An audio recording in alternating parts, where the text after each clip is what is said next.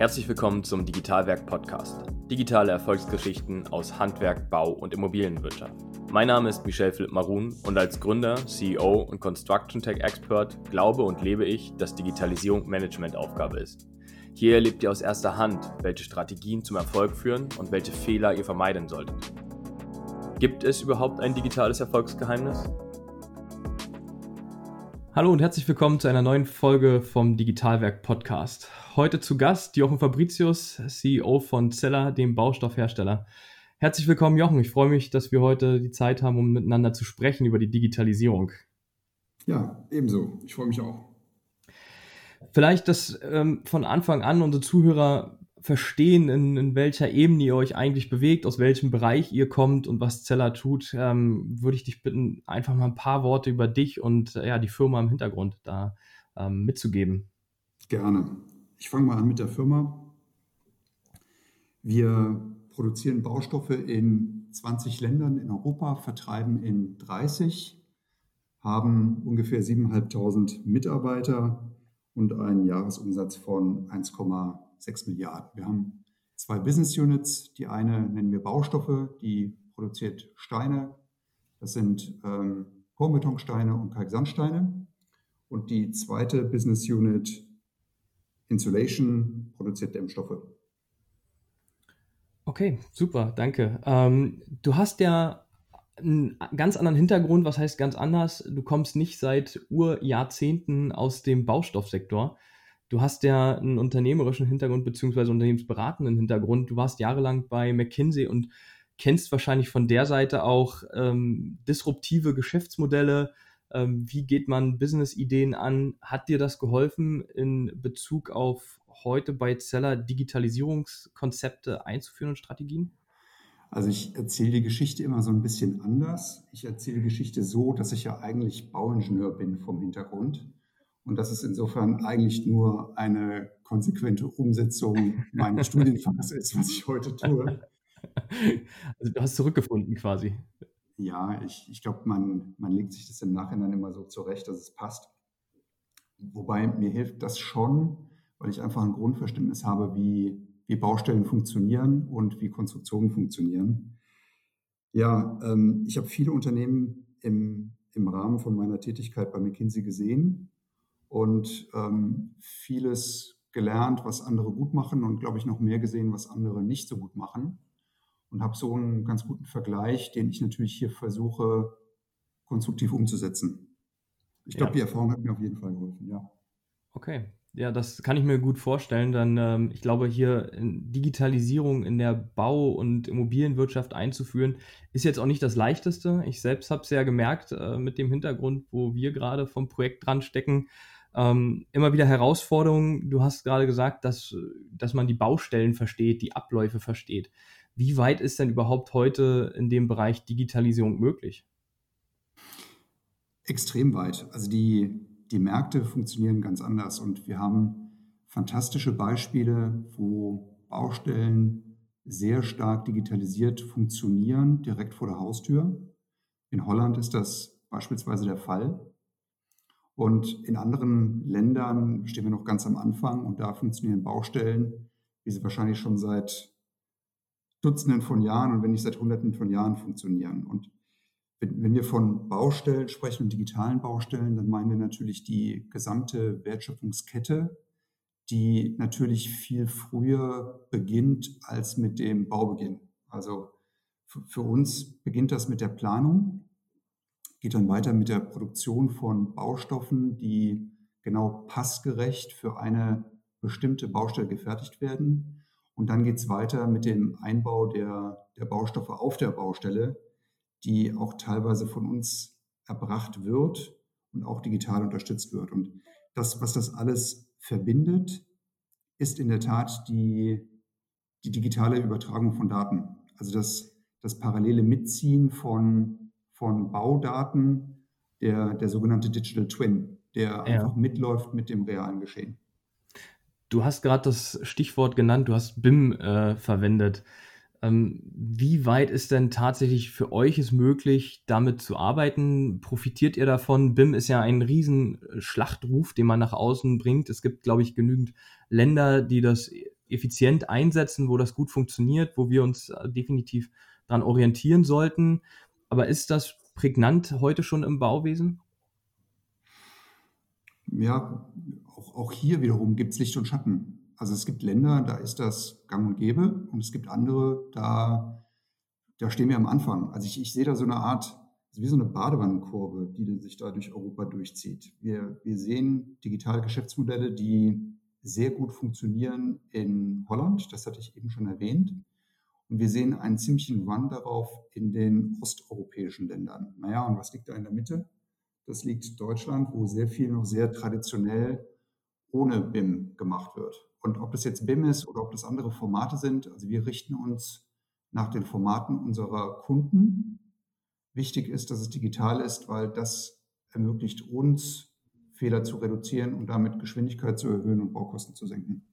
Wer sind denn klassischerweise eure Kunden, wenn wir schon von Kunden sprechen? Du hast jetzt über Deutschland in der Mitte gesprochen. Ähm, ich glaube, Deutschland hat so viele Alleinstellungsmerkmale in dem Bau, Baustoffhandelsbereich. Wir reden von Direktvertrieb vom Hersteller an den Handwerker. Wir reden über dreistufige Vertriebskanäle.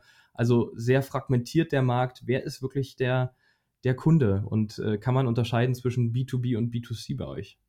Also man kann auf jeden Fall unterscheiden zwischen B2B und B2C. Das ist eine Unterscheidung, die wir auch immer wieder treffen.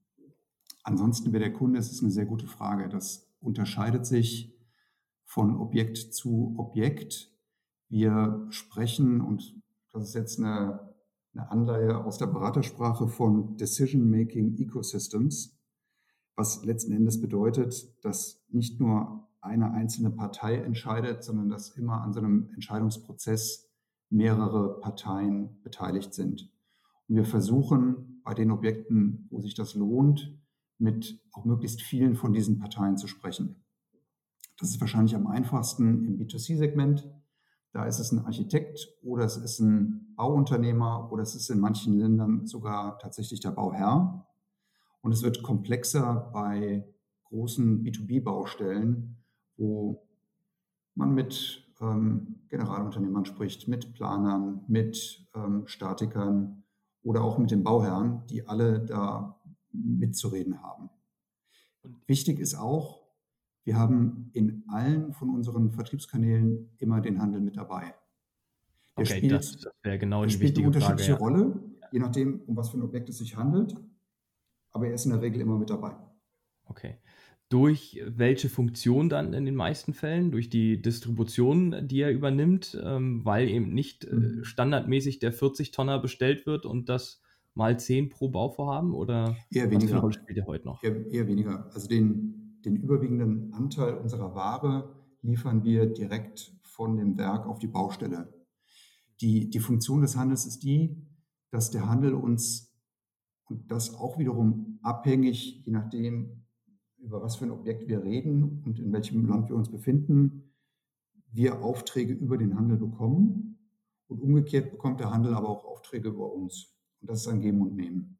Also wir, wir profitieren von den Aufträgen, die uns der Handel weiterreicht und umgekehrt profitiert der Handel auch von uns durch die Aufträge, die wir dem Handel weiterreichen.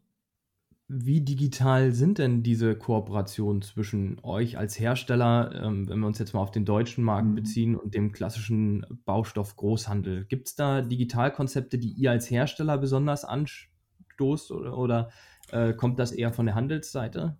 Ja, also da, da gibt es so diese ganz klassischen Sachen wie EDI. An der Stelle, an der Stelle funktioniert noch relativ viel analog da gibt es bestimmt auch Optimierungspotenzial, aber das ist eigentlich nicht das Optimierungspotenzial, hinter dem wir hier sind. Also wenn wir von Digitalisierung sprechen, also es gibt ja unglaublich viele Felder, die man digitalisieren kann und unglaublich viele Prozesse, ja, die man digitalisieren das, kann. Da hast du recht, da stimme ich dir gern zu.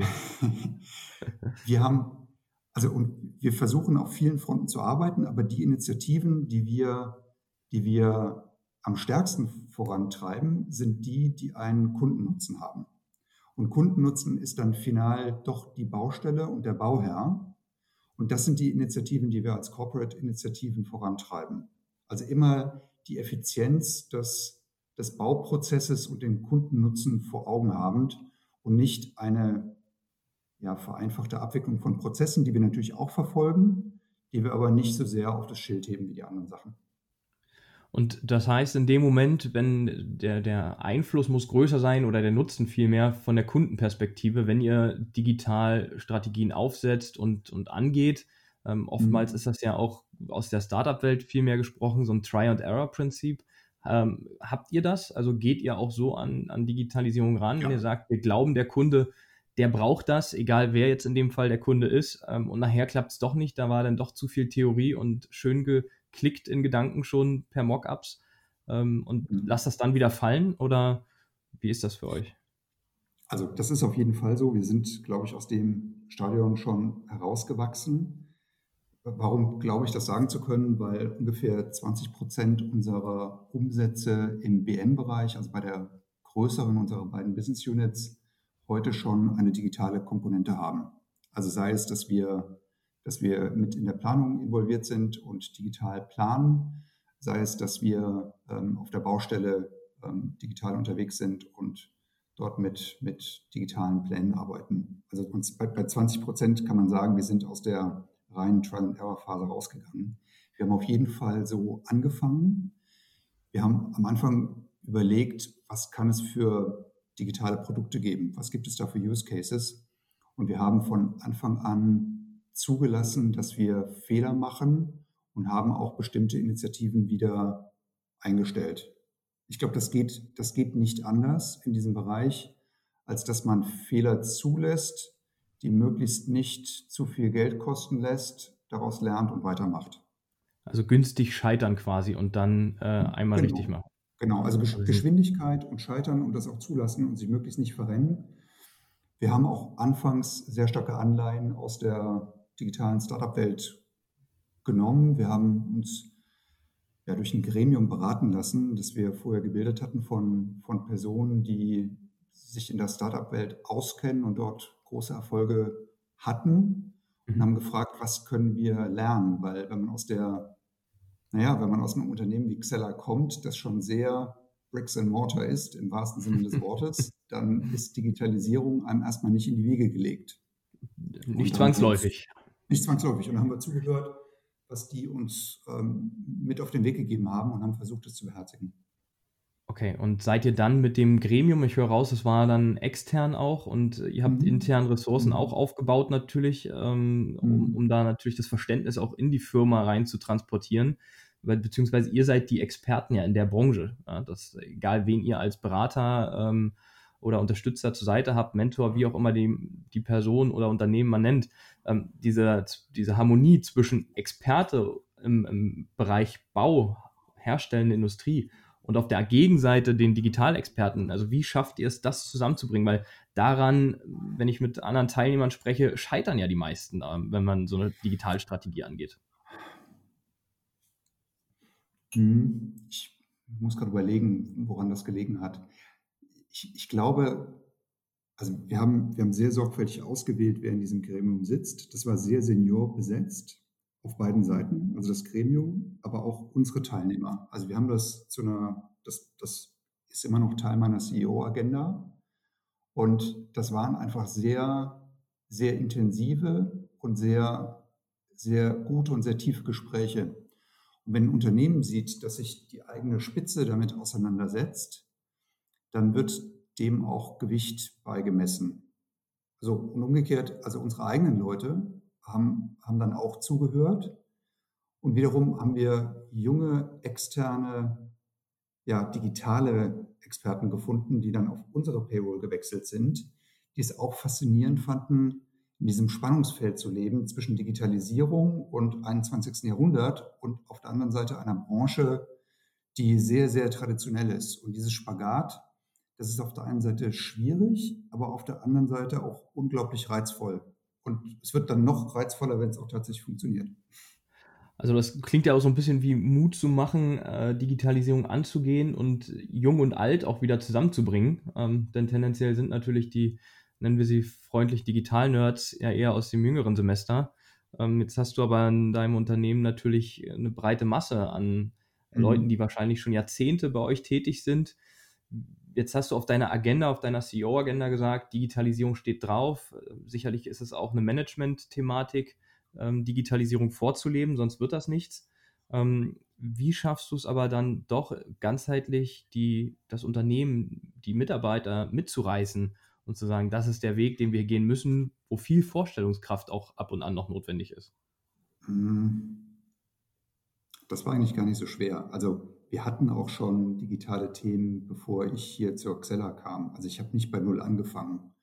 Und was, was sehr gut bei der Xella funktioniert, ich hatte es vorhin angedeutet, dass wir in vielen Ländern produzieren und auch verkaufen.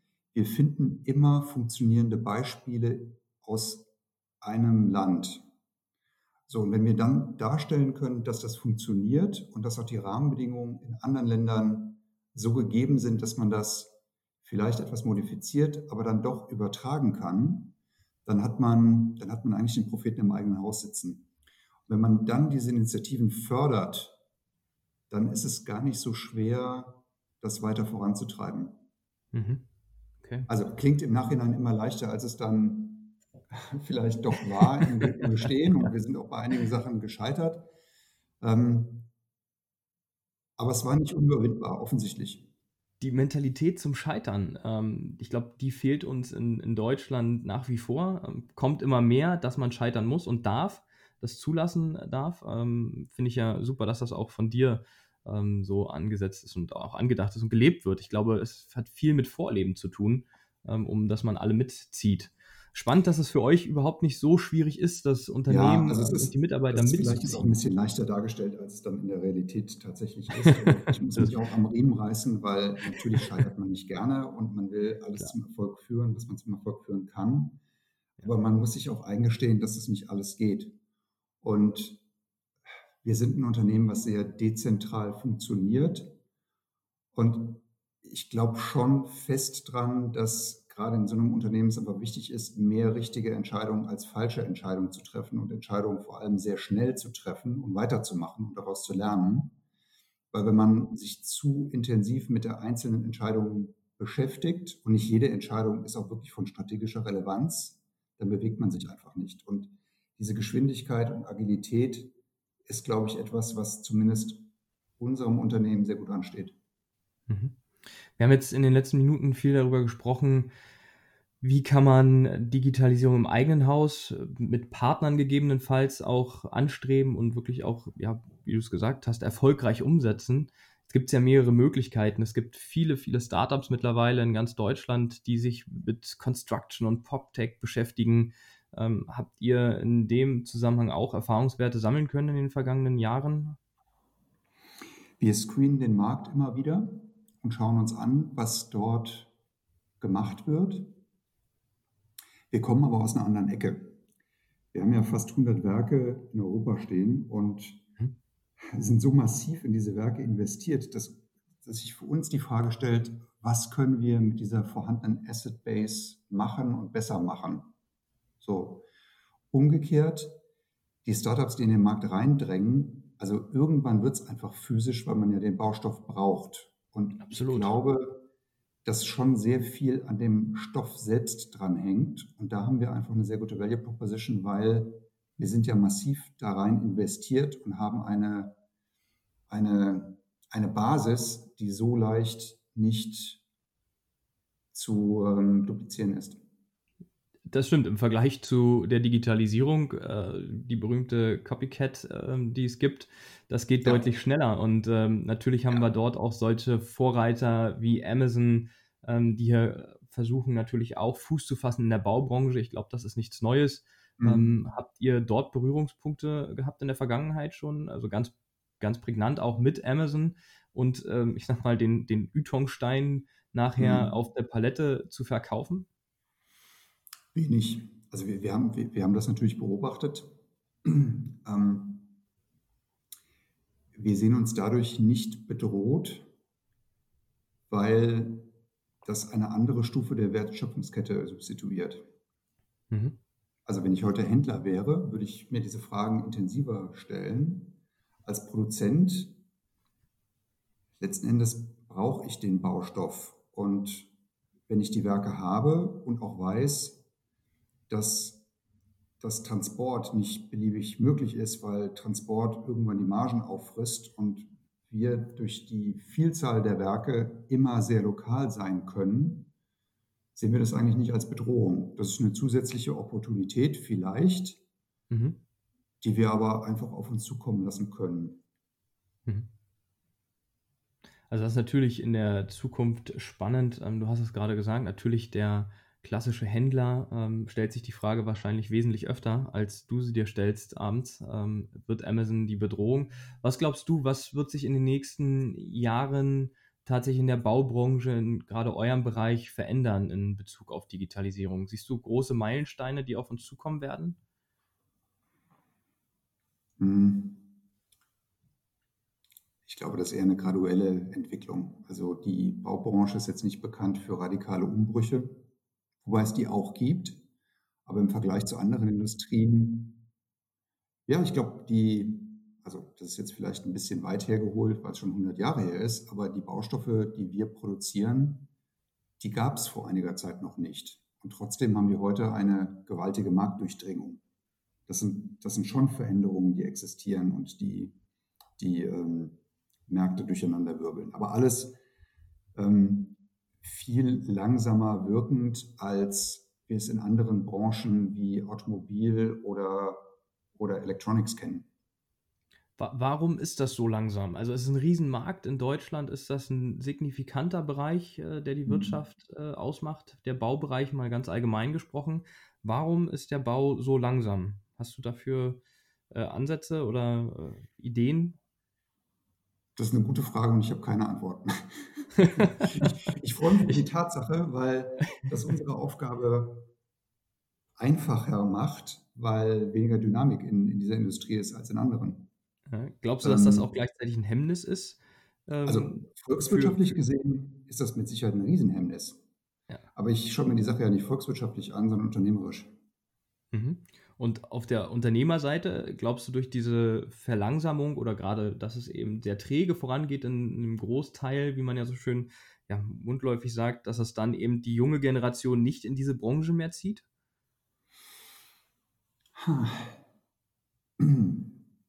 Ja, diesen Trend gibt es schon. Also wir, wir haben und wir sehen in der gesamten Branche Nachwuchsprobleme. Mhm. Wobei man jetzt das differenzierter betrachten muss. Ich glaube schon, dass die, dass die technischen Fachkräfte und auch die digitalen Fachkräfte, für, für die hat diese Branche schon eine starke Anziehungskraft, einfach weil es noch so viel zu optimieren gibt. Jetzt umgekehrt, Handwerker, Arbeiter, das ist knapp. Also ich, ich glaube, das Bild ist, ist divergent da, dafür gibt es auch nicht morgen die nächste digitale Lösung. Also ich glaube, bis wir die Roboter auf der Baustelle haben oder komplett in Modulbauweise ja. fertigen, also in der hm. breiten Masse, dauert es noch ein, zwei Jahre. Um ja, also ein, zwei Jahre, das ist jetzt wahrscheinlich ironisch gemeint. es, es dauert noch ein bisschen, aber da gibt es Ansätze.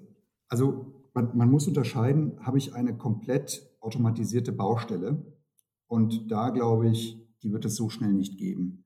Ganz einfach, weil jede Baustelle sehr einzigartig ist und dadurch extrem komplex ist und, und eine Automatisierung deswegen sehr schwer ist.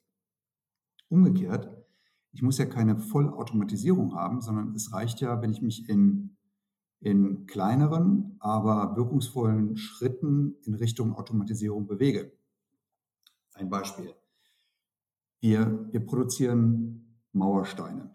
So, jetzt hat jeder von uns ein geistiges Bild vor Augen, dass da ein Maurer ist, der Stein auf Stein setzt. Das ist aber heute nicht mehr die Realität, sondern wir fertigen Paneele, die versetzt werden. Die werden mit, mit Hilfswerkzeugen auf der, auf der Baustelle versetzt, mit Kränen. Und so ein Kran, der wurde vor wenigen Jahren noch mit drei Mitarbeitern bedient, die da unterschiedliche Tätigkeiten verbracht haben. Es sind heute zwei. Es wird perspektivisch nur einer sein. Warum? Weil ich bestimmte Tätigkeiten durch diesen Kran automatisiert erledigen lassen kann. So, wenn ich von drei auf einen gehe oder heute von, von drei auf zwei gehe, habe ich einen Effizienzgewinn von 30 Prozent. Und das ist ja massiv. Das ist massiv, und, absolut. Ja. Genau. Und insofern, insofern, ich glaube, die komplett automatisierte Baustelle, dann habe ich eigentlich keine Baustellenfertigung mehr, dann habe ich schon eine Fabrikfertigung. Ja. Das mag in Teilen gehen und habe ich auch heute schon, wenn ich an bestimmte B2C-Segmente denke. Ich glaube, dass es für, für den Großteil der Baustellen Zukunftsmusik, was aber wiederum keine Rolle spielt, wenn ich durch andere Maßnahmen deutliche Effizienzgewinne im heutigen System realisieren kann. Du, du hast gerade den, den Punkt genannt, äh, B2C. Wie viele Punkte von dem ähm, aus dem B2C-Bereich können wir denn übernehmen in die B2B-Welt? Also wir sprechen über Automatisierung, ein sehr großes Spektrum, was du auch gerade beschrieben hast, gar nicht nur in den eigenen äh, Wertschöpfungsketten, weil der Kran, der digitalisiert ist äh, bzw. optimiert wird, ist ja nicht wirklich in eurer Wertschöpfungskette, ist sicherlich ein Bestandteil, ähm, dass ihr nachher eure Produkte einfacher und schneller verbauen könnt. Aber wie viel B2C-Einfluss verträgt die B2B-Branche? Sind wir da am Limit? Kann man da noch mehr ähm, mitnehmen und wirklich sinnvoll nutzen? Für die B2C-Welt meinst du? Nee, andersrum, für, von der B2C-Welt für die B2B-Welt. Gibt es die Einflüsse daraus aus dem Privatkundenbereich, was Digitalisierung angeht, hier jetzt gerade für die B2B-Welt eben?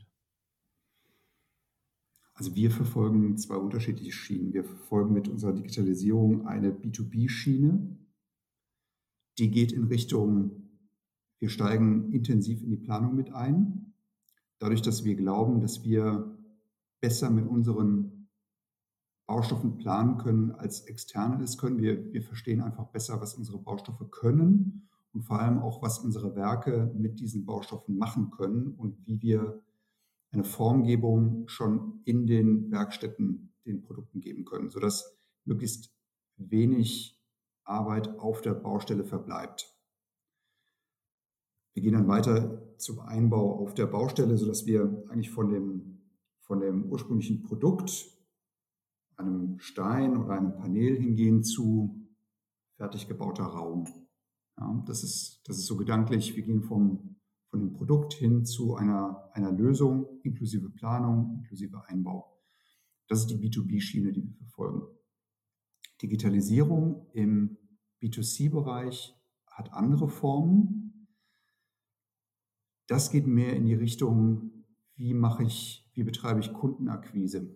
Wie komme ich an gute Daten ran, dass ich verstehe, wer was, wann und wo bauen möchte. Wenn ich das verstanden habe, dann kann ich ein ganz anderes Marketing machen. Das ist aber was ganz anderes als die Optimierung der baulichen Wertschöpfung. Funktioniert auch sehr gut. Wir, wir tracken unsere Market Shares, die wir erreichen durch solche, durch solche digitalen Geschäftsmodelle. Die sind deutlich höher als auf dem konventionellen Weg mit sehr geringen Akquisekosten. Weil wenn ich einmal diese Plattform stehen habe, dann ist die marginale Zusatzakquise, hat quasi keine Zusatzkosten. Ja. Aber es sind komplett andere Modelle und da gibt es auch wenig Übertragung zwischen den beiden Modellen. Okay, also das wird schon getrennt und ähm, ihr habt äh, beide, beide Bereiche bei euch inne, um, um da mhm. digital weiter voranzugehen. Mhm. Ähm, das nehme ich mit. Hast du Beispiele, was man, ähm, vorhin hattest du gesagt, scheitern, klar möchte man erfolgreich alles umsetzen, aber für die beiden Bereiche hast du ein Beispiel, was auch schief lief, mhm. was wirklich nicht funktioniert ja. hat? Wir hatten ein total tolles Tool geplant und ich war Feuer und Flamme und andere auch. und da ging es im Prinzip darum, dem, dem Vertriebsmitarbeiter ein Planungstool an die Hand zu geben, um den Vertrieb zu unterstützen. Mhm. Das war so eine Art Wandkonfigurator. Die Idee war, dass der, der Kundenberater dem Kunden gegenüber sitzt und die auf dem iPad die Wand konfigurieren und man die Vorteile der Wand in technischen Dimensionen, aber auch in Kostendimensionen direkt dem Kunden transparent machen kann. Mhm. Das wurde schlichtweg nicht genutzt. Durch und den Verkaufsmitarbeiter, ja. Vertriebsmitarbeiter ja, ja, von euch? Der hat das. Ja. Okay. Okay. Aber hat es gescheitert auch in der digitalen Umsetzung dann? Also, also zuerst Programmierung schlecht in dem digitalen Produkt, ja, und dann verbessert man das digitale Produkt und merkt, dass das in der Nutzung eigentlich keinen Einfluss hat. Mhm. Ich glaube auch, dass sich da zwei Welten herausbilden. Also es gibt einen, einen ganz traditionellen Flächenvertrieb, den wird es auch immer weitergeben, weil dessen Aufgabe ist, die, die Verbindung zu den Handwerkern herzustellen und die zu pflegen und den Handwerker zu umsorgen und zufriedenzustellen. Mhm. Und das, das werden wir auf absehbare Zeit haben. Und gleichzeitig gibt es einen sehr technisch versierten Vertrieb, der aber dann eher in die Richtung B2B geht, der andere Kompetenzen mitbringt. Glaube ich, dass, dass der gesamte Vertrieb in allen Ländern diese digitalen Kompetenzen erwerben wird. Da zeigen unsere Erfahrungen, dass das eher nicht so ist. Okay, das ist sicherlich auch ein Learning, was man in der Vergangenheit machen ja. musste. Ähm, weil du hast mich äh, überzeugt zu sagen, ich gebe meinem Vertriebsmitarbeiter, meinem gesamten Team ein digitales Tool an die Hand. Das wird alles einfacher. Ähm, wahrscheinlich so ein Mockup, so ein typischer Rahmen, den man da sich bauen lässt am Anfang, zu gucken, wie kann das optisch aussehen, ist das userfreundlich nachher wirklich. Das klingt immer alles total toll in den Meetings. Die Frage ist dann nachher zwischen Management und tatsächlich User. Und wer ja. ist der User? Akzeptiert ja. das? Ähm, und das geht, glaube ich, auch nur mit Probieren, weil in der blanken Theorie, was du erzählt hast, finde ich super, lass uns das umsetzen. Wenn ich dann nachher natürlich reingehe und sage, wie ist die Akzeptanz, dann komme ich oftmals eben. Das ist zum Beispiel so ein Ding, an der Grenze. du hast mich vorhin gefragt, wie, wie schnell kann so ein Veränderungsprozess laufen? Und ja. an der Stelle sind wir tatsächlich gegen eine Wand gelaufen und haben gesagt, naja, mit neuen Mitarbeitern können wir das machen. Wir geben aber die Hoffnung auf, dass wir die breite Masse unserer heutigen Mitarbeiter dorthin bekommen. Und das ist auch nicht schlimm, weil die haben ihre eigene Value Proposition. Aber wenn ich, wenn ich mit diesen neuen Tools anfangen möchte, dann brauche ich dafür auch spezielle Mitarbeiter.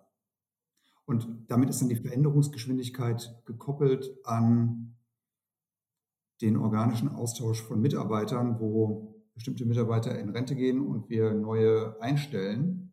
Und das sind halt Veränderungsprozesse, die laufen sehr langsam. Also, also mehr als langsam, ja, das, das, das glaube ich auch, beziehungsweise genau. teilweise auch un, un, unmöglich zu ändern, wie du es äh, beschrieben hast. Ja, zumindest halt nicht kurzfristig. Also wir, ja, wir, genau, wir haben richtig. teilweise neue Bereiche aufgebaut. Das sind dann, das sind, also dieser digitale Vertrieb funktioniert teilweise über Mitarbeiter, die wir neu eingestellt haben. Ja, und wir haben dann irgendwann gesagt, also natürlich wollen wir auch den breiten Vertrieb nutzen für unsere digitalen Geschäftsmodelle. Ja. Und irgendwann haben wir die Maxime ausgegeben, okay, wenn ein Kunde sich mit euch über sowas unterhalten will, dann gibt einfach den Lead weiter. Ja, und wir sind dankbar und wir, wir haben auch Incentives aufgebaut, dass ihr mitverdienen könnt und alles, alles gut. Aber sobald das Stichwort digital fällt, bitte einmal das Objekt übergeben.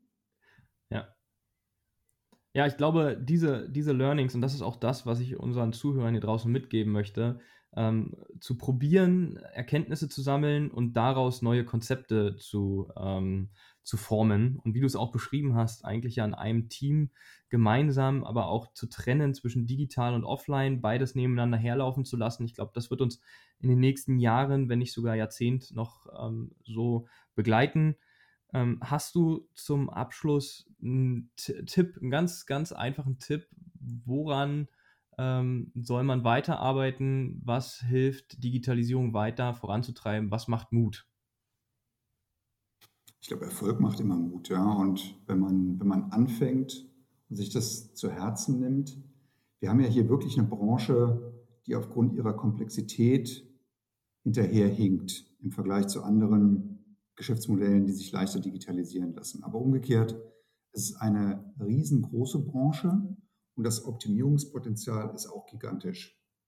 Und das, das geht ja auf unterschiedlichste Dimensionen. Das geht auf Kosten, das geht auf Geschwindigkeit, das geht auf Emissionen. Das heißt, es, es lohnt sich auf jeden Fall. Und wenn man sich damit beschäftigt, kommt man auch zu Erfolgen.